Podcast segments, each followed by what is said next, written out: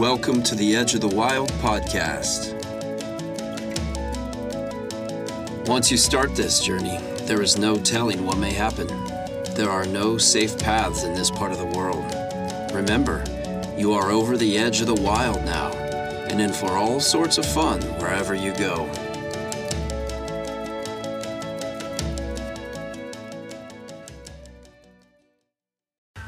Hey, friends, this is Shane Tucker, and I'm really excited to bring to you Edge of the Wild episode 4. This little intro is being recorded in one of my absolute favorite locations on planet Earth right now. It's a little coffee shop not far from my home in Delaware, Ohio, called Coffeeology.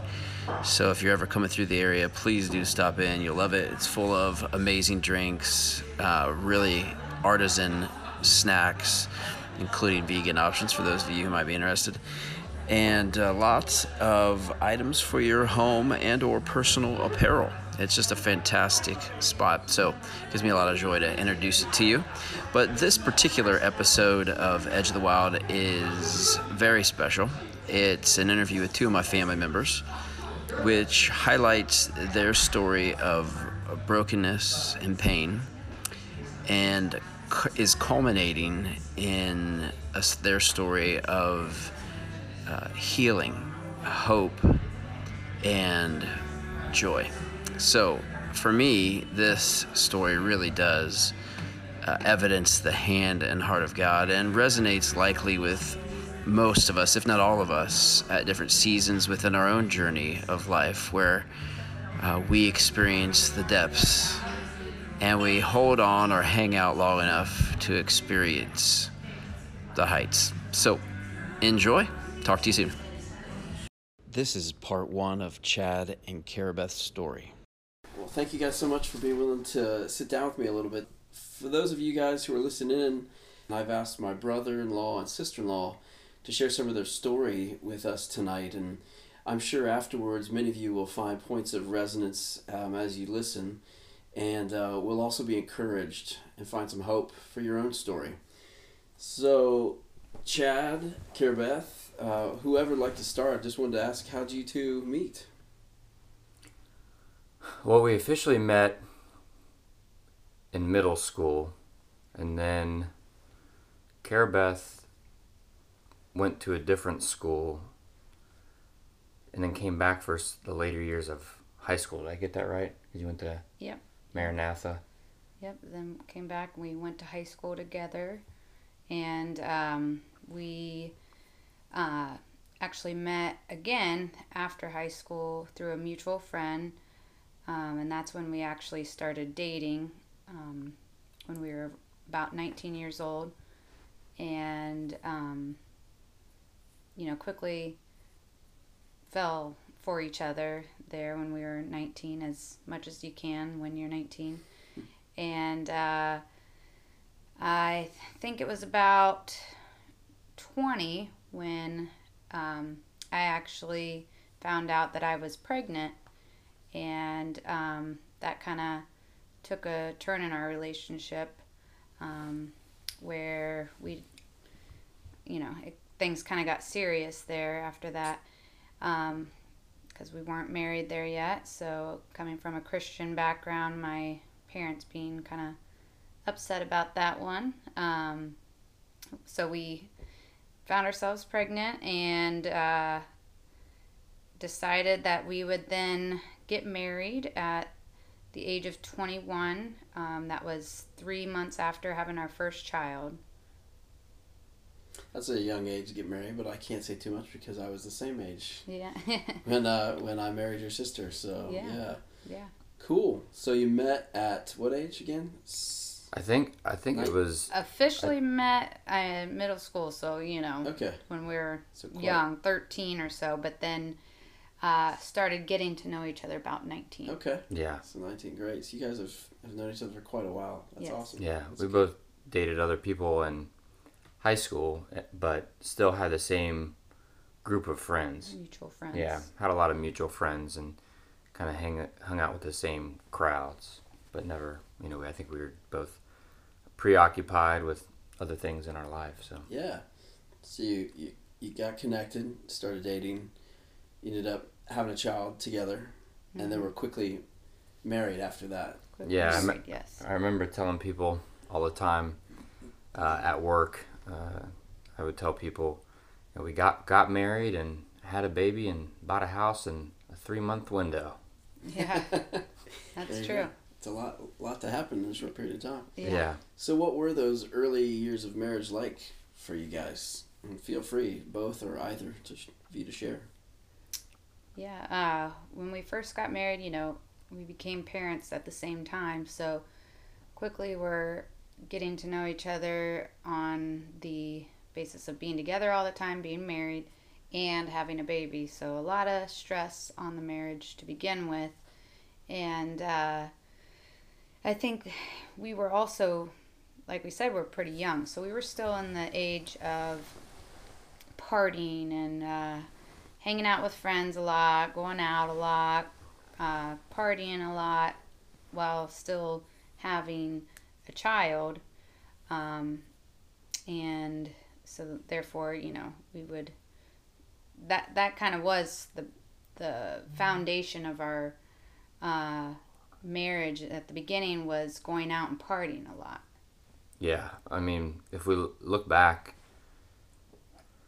you know, the foundation of our relationship to begin with was not based on anything good really at all. You know, I mean, obviously, getting pregnant, um, you know, before getting married, and a lot of partying, a lot of uh, drinking, and just uh, totally not focused on God in what in any way, shape, or form. So, I mean, you, you mentioned, Carabeth, that you came from a, a Christian family, and I've, I guess I've, since I've been in it for almost 25 years, I do have some idea what that was. When I first met you, you were like six, I think.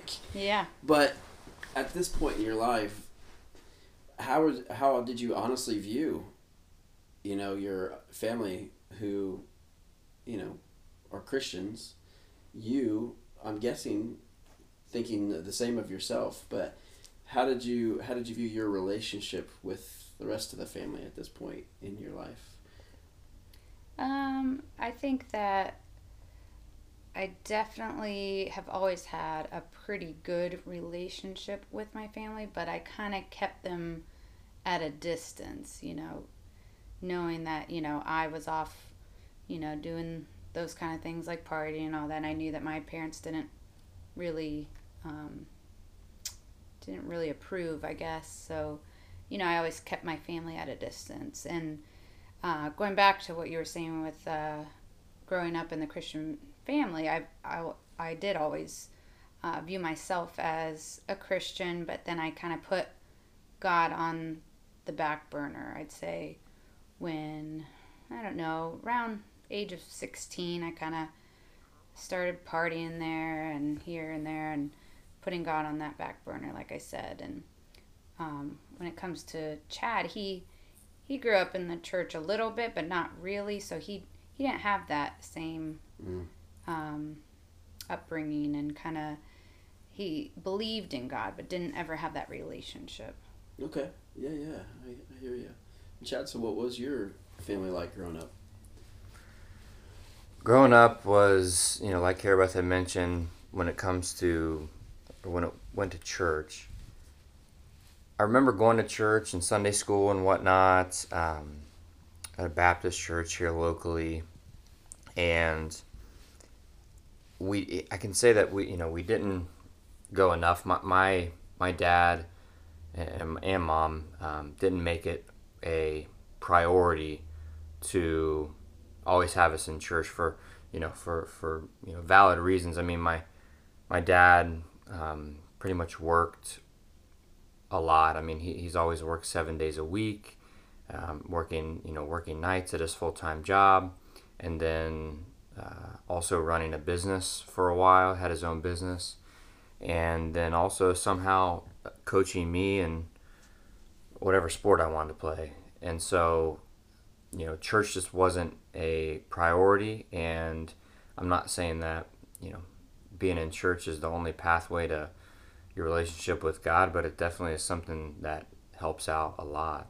Um, but you know, if somebody would have asked me if I believed in God, I or you know, I feel feel like I was filling out questionnaires or something for in school or um, wherever, and the question would be, "Are you your religion?" And I would would always check the Christian box, but um, like Carabeth mentioned, not having that relationship with God, uh, lacking that relationship, it was, um, I think, uh, led to many bad decisions later in life when I was finally out of the house and um, not having that foundation to base my decisions off of and just kind of doing whatever whatever my group of friends at the time wanted to do um, kind of you know didn't help the situation. Right no uh, you know and I, I resonate with a lot of that myself from my own family history you know growing up in a um, the home that i did. So so you guys are are newly married you have a child at this point early on you've just bought a house still kind of living the life you were before you were married i guess you know uh, as you said partying and mm-hmm. burning a candle maybe at both ends trying to work as well and and uh, since i know your story i suppose i could throw this question out there but uh, when did you and maybe each of you can answer this individually when did you uh, feel looking back that the cracks began to show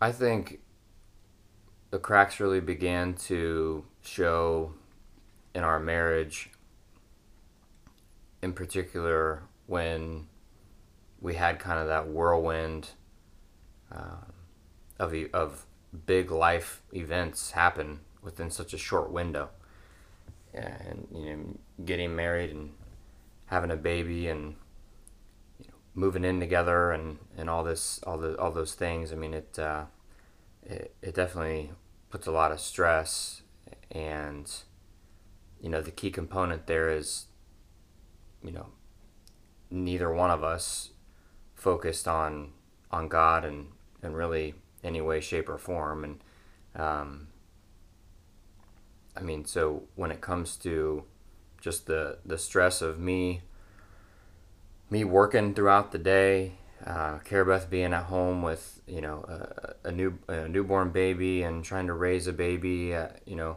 at an early age, you know, she wanted to just kind of get away, and you know, in the evenings or on the weekends, and you know, I just remember playing the game of, you know, trying to line up a babysitter for the weekend just so we could go out and and party, I think to, you know, me personally, it was definitely to just kind of numb the stress of of life, you know, of, of going through the motions of working and um, you know having a having a little one and not having a fulfilling you know fulfilling marriage. Um, and, and you know and I, I might be saying this uh, multiple times here, but you know that whole season of my life before um, before I came to know Jesus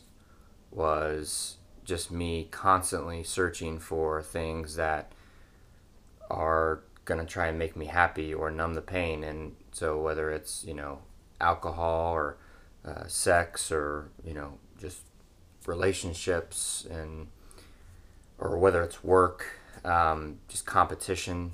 I mean, there's you know, a variety of things, but um, from my perspective, the cracks really started to shine through when the stresses of life, when we went through all those all those major life events, not focused on God. Yeah, no, thanks for sharing that. I can I can relate yeah. a lot of ways. So, Carabeth, what about you? When did you first kind of looking back now begin to see the cracks showing in, in marriage or relationship. Yeah, I would agree with Chad. I um, we also, after the age of 21, having a son, two years later had our second son. So that was a lot thrown on on us all at once. Um, so having both boys real young, not really being able to. I don't know if you know when you're young, you kind of have some things you think you want to do, and then, you know, it kind of was laid out for us having two kids, getting married.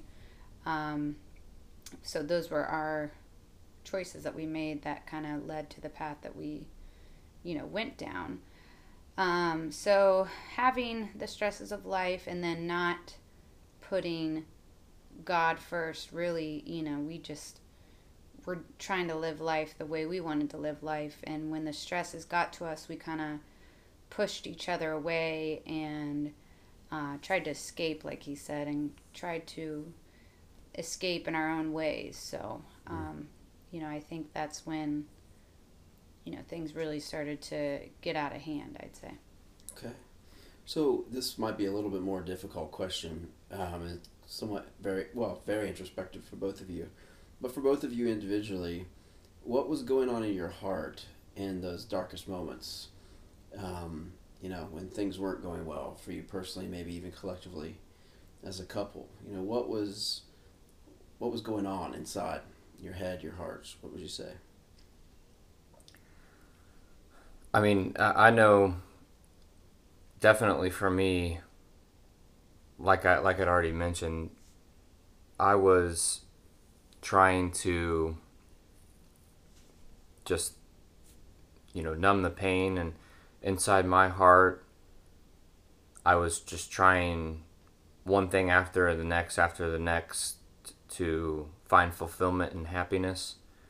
And when partying didn't work or, I moved on to you know sex or when you know sex didn't work and move on to competing at work or um, just not a bunch of unhealthy things and um, yeah i mean that's i guess the best i can describe it was just kind of the, the longing for that sense of fulfillment and not looking for pleasure and other things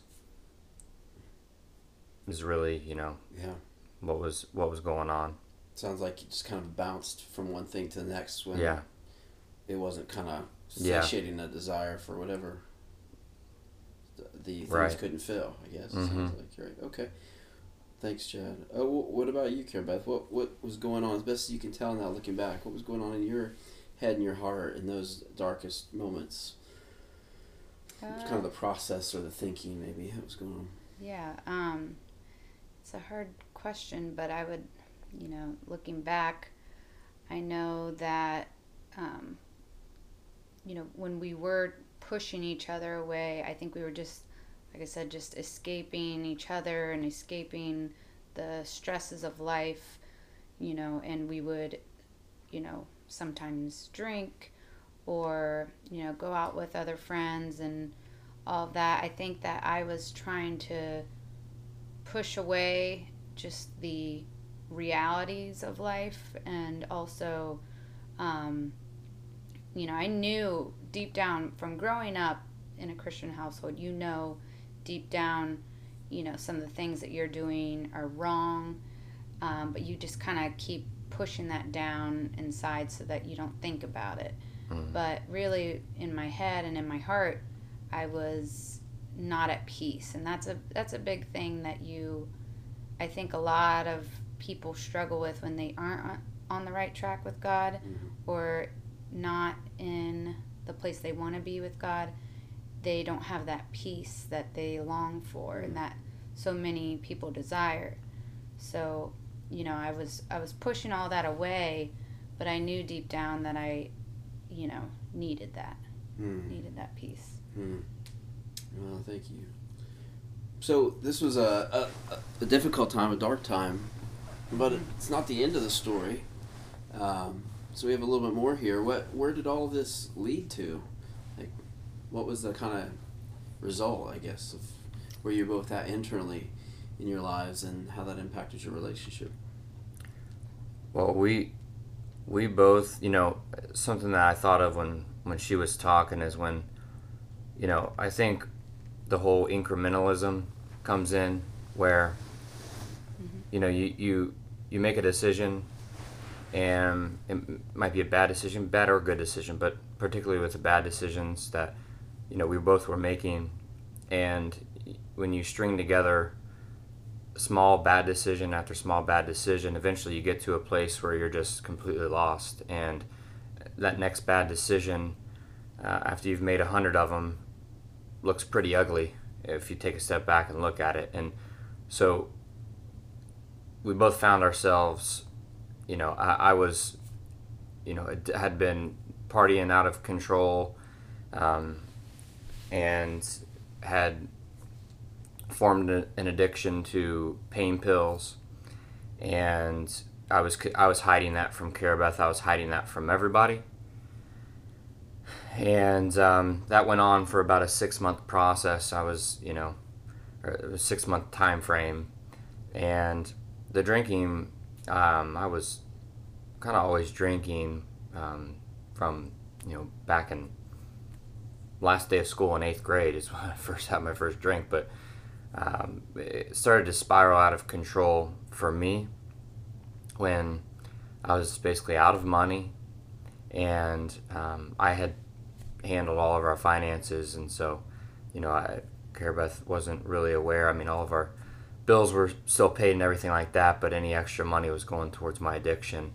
And found myself at a place where I was essentially out of money and I believe some truth hit me one day where it was actually a couple days before Thanksgiving, um, right around five, you know, five years ago, when I was sitting on the couch and Carabeth came home from work, and you know, I was I had called off work uh, as I, you know, was out of money. I was getting ready to be sick, and boys came running up to me, and Brady, my my young son, was wanting me to read him a book, and both boys were sitting there on the couch with me, and you know I couldn't even focus on reading a book. I, my head was just consumed and wrapped around how am I gonna go out and get more drugs,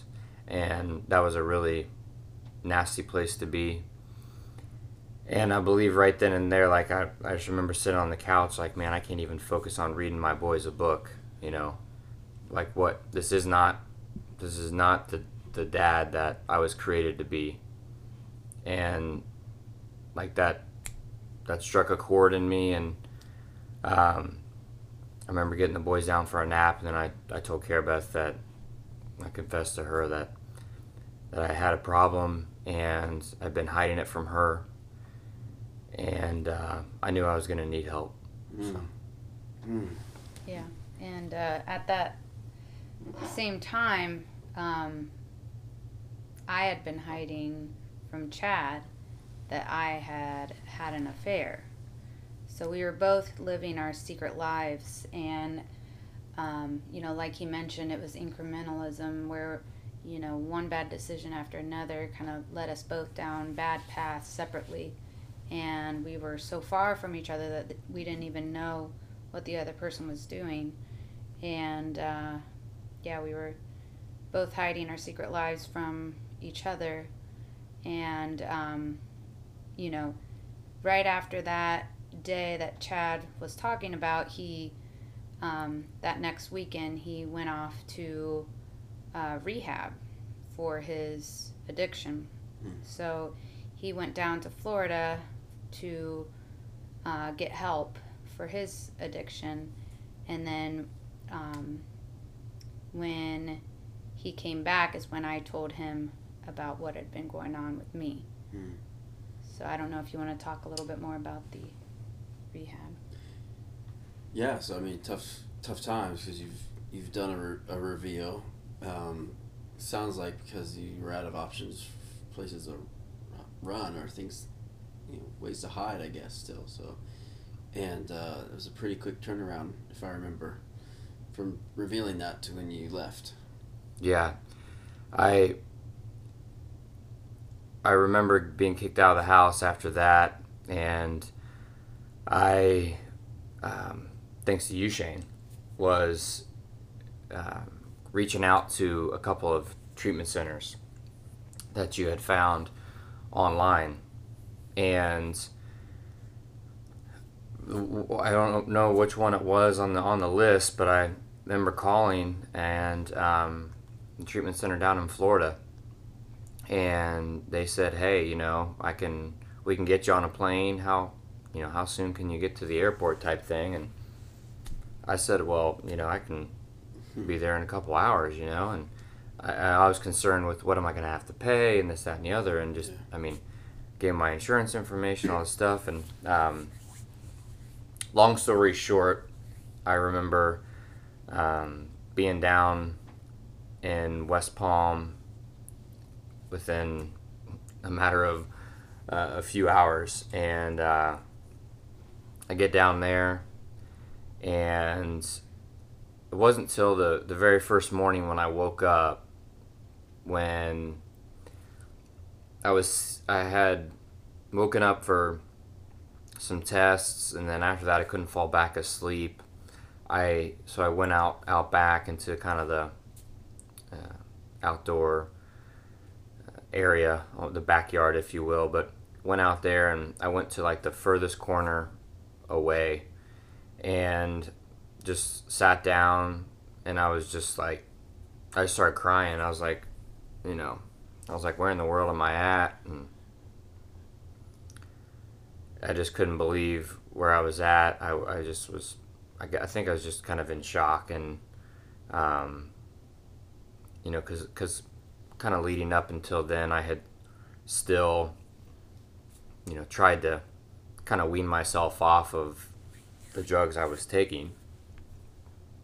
And I think I was still a little bit um, high the whole, you know, up until treatment process. But then it was really starting to, you know, I was really starting to come to and come to grips with the, the reality of the situation. And, and I just broke down and I was like, man, where am I at? It's just, just all surreal. And, and I think that was, you know, um a pivotal event because you know I was sitting there and I remember thinking like you know my my decision making got me down down here in Florida Mm. you know like I had no idea what needed to change in my life at all.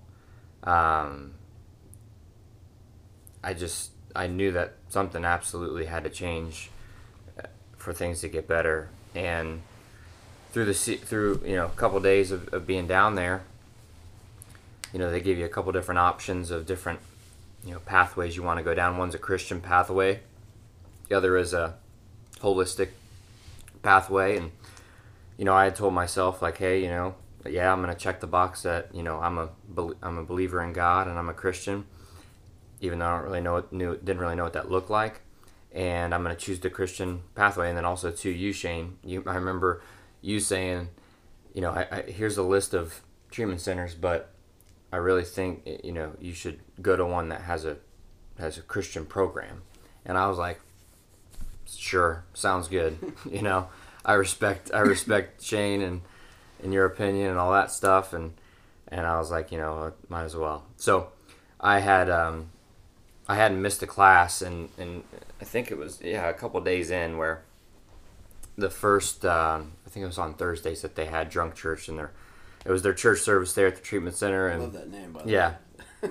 it was their tagline was you might have been drunk in church but you've never been to drunk church and so we so i remember that here's here's this is when this was this was the event that that got me. This was this was me i don't want to say challenging god but this was me laying it out on the line. Mhm.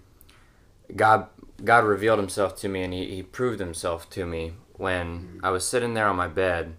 And I was really tired because, like I said, I had been going to every single class possible, and um, I everybody else around me is like taking naps and like you know they're talking about sleeping for days and this that and the other and I'm just like I, I'm like I'm like look if I'm if somebody's if my insurance company's paying you know thousands and thousands of dollars for this I'm gonna do it.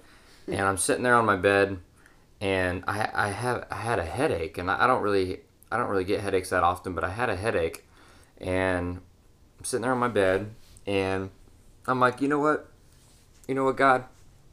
If you can do anything and then you can heal people and you can all this, that, and the other, I was like, then you can you can take away my, my headache. That's what you can do. And and I was like, I'll, I'll go to. I really don't feel like going to this two o'clock drunk church service, but I'm gonna.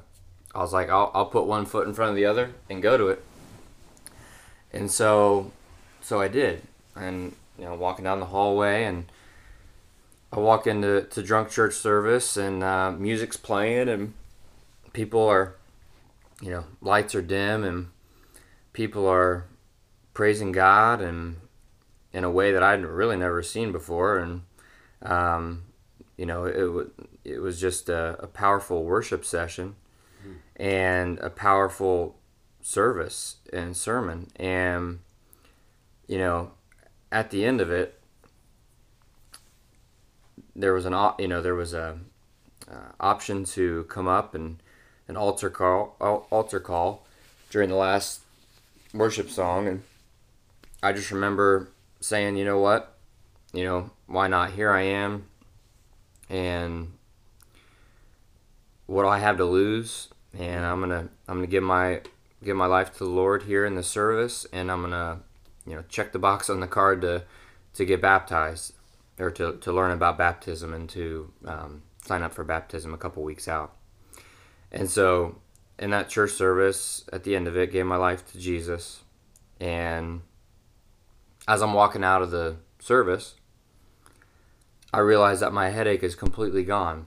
Hmm. And now, this might not seem crazy, but the only way that I can get rid of headaches whenever I get them because I don't get them very often. Only way medicine doesn't help me. None of that. The only way I can get rid of headaches is by going to sleep. That's that's it. And um, I was just that. That was for me. That was God revealing Himself to me, saying, "You know, I can do what I, I can. I can heal you, and I am real.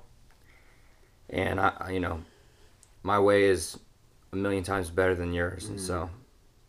Yeah, it doesn't matter what it is that happens in our life.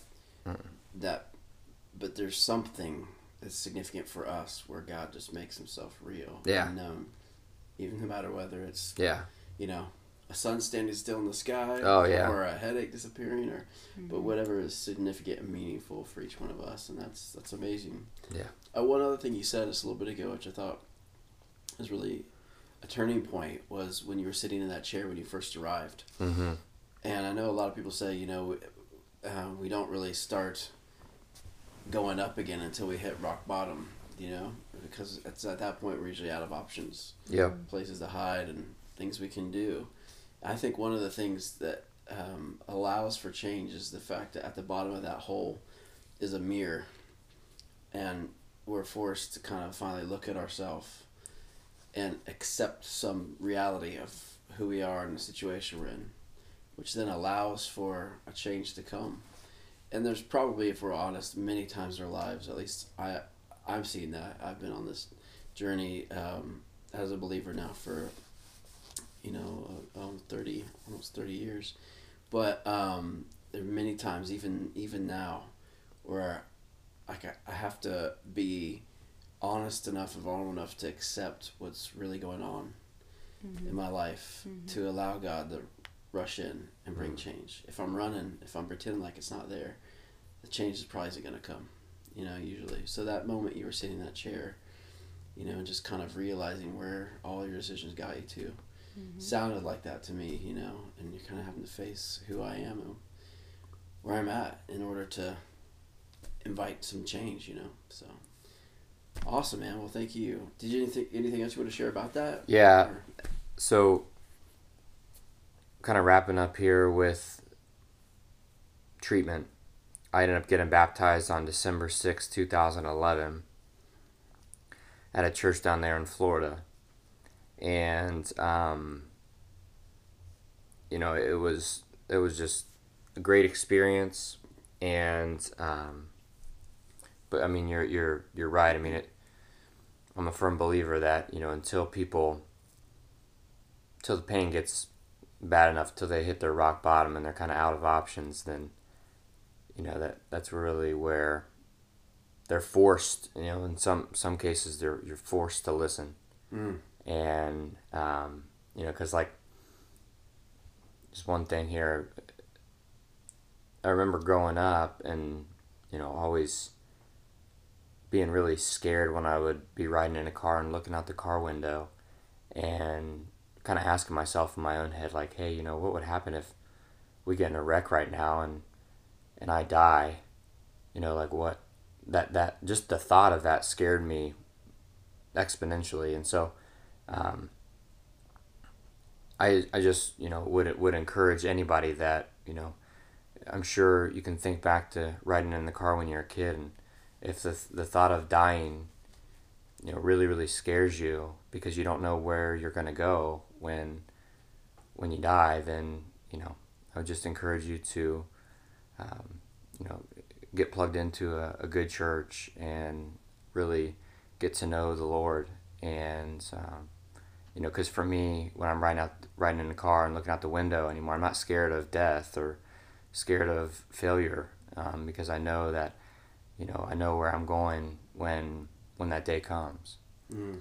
and but sorry for going off on a tangent No, but, no, don't apologize. This- but yeah I got good. baptized in treatment and got back got back home and I tell you what man if if uh, if I would have known what was gonna you know what was gonna take place the next few months probably would have turned around and went right back into treatment not not gone not gone home just with the whirlwind of things that that happened um, and something else I want to you know want to help encourage people that you know while I was baptized and I'm seeing life through a new lens and I've, I have Christ in my heart and I'm you know in the Word and I'm in prayer. It doesn't ever promise us that it's going to be a cakewalk and doesn't ever promise us that it's going to be easy. That there's not going to be challenges and mountains to climb because there definitely, definitely, definitely are. But if we're willing to take those obstacles and take those challenges and conquer them head on with His help, then you know that that's where the growth comes from. And um, but Yeah, yeah, it, it no, would- you're absolutely right. It's kind of where we're made in the challenge, you know. So, Carabeth, during the time Chad was down at the treatment center, which was like a month, I think, wasn't it? yeah, Yeah. 25 days. Yeah, like what, where, what was going on with you and the boys? Yeah, um, like I said, when during that time I was kind of living my own secret life. So when he came back, you know, I was trying to decide whether I was going to stay or if I was going to leave because, you know, what was going on with me, but also with Chad. And I didn't know if we could repair our marriage. So when he got back, you know, um, I had told him that I had had an affair and um, we kind of, you know, went through it all telling each other all kinds of things and um, trying to see if we are going to stay together. You know, at least that was in my mind. And I did make a decision that I wanted to. And so at that time, you know, we made that decision. We were going to stick it out, try to work through things, and go to counseling and do all the things that were going to help our marriage.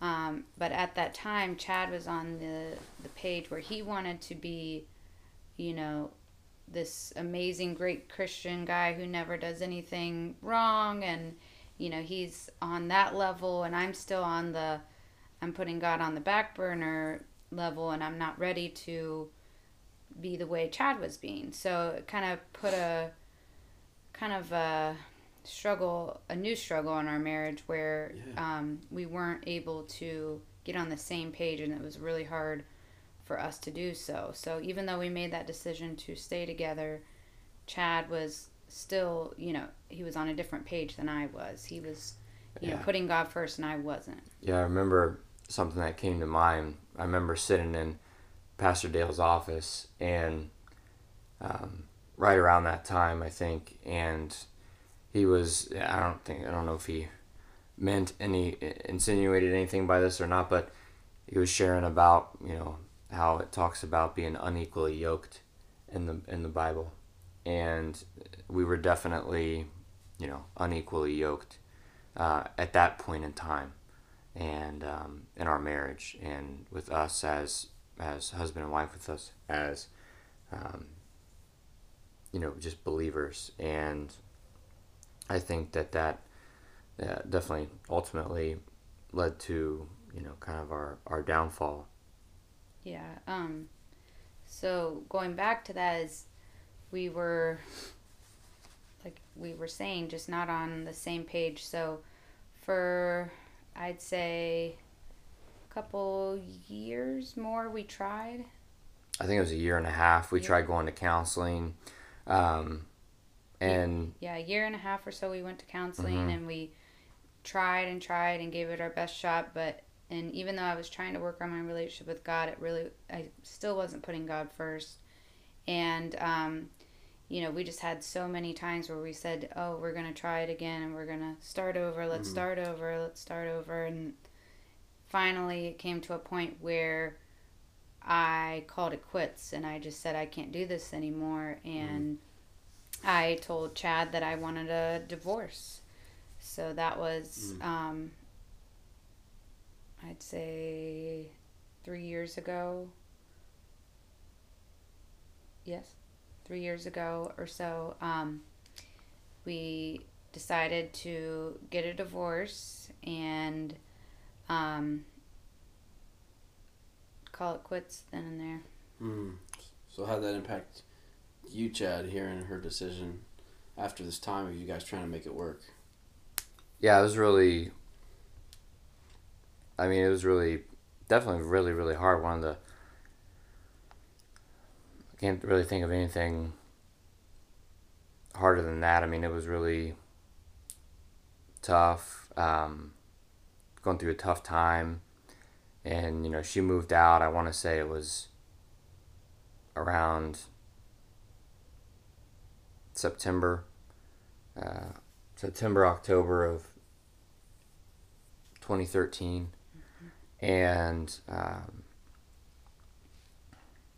so yeah, I mean, it, all along when, when you know when she from the point in time when she moved out, I was just trying to win her back, win her back, win her back, and really, from my perspective, I mean, obviously, you know, she, you'll admit to, you know, not focus on not being focused on God, and I was claiming I was focused on God, but really I was focused on her and trying to change her and mm-hmm. trying to you know be her god.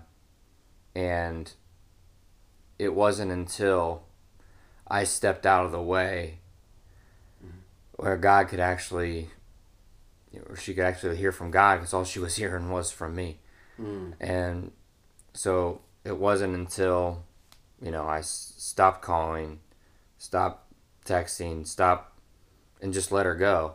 And I remember it was it was um, a song that came out. I don't even know who sings it, but and I'm definitely not going to try and sing it. But it was uh, talking about just let letting her go, and I remember hearing that on the radio, and that that kind of became my song for a little while there. I was just like, yeah, I mean, Hmm. you know, not really anything, not really anything I can do. If she's choosing to end the marriage and get an attorney and file for divorce, then I mean, I don't, I don't want to.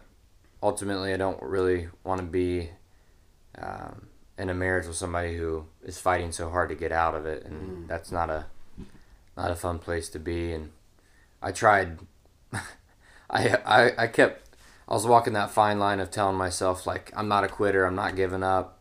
I'm gonna do everything I can to still try and make this work and um, it was just doing the opposite. Hmm. But Yeah.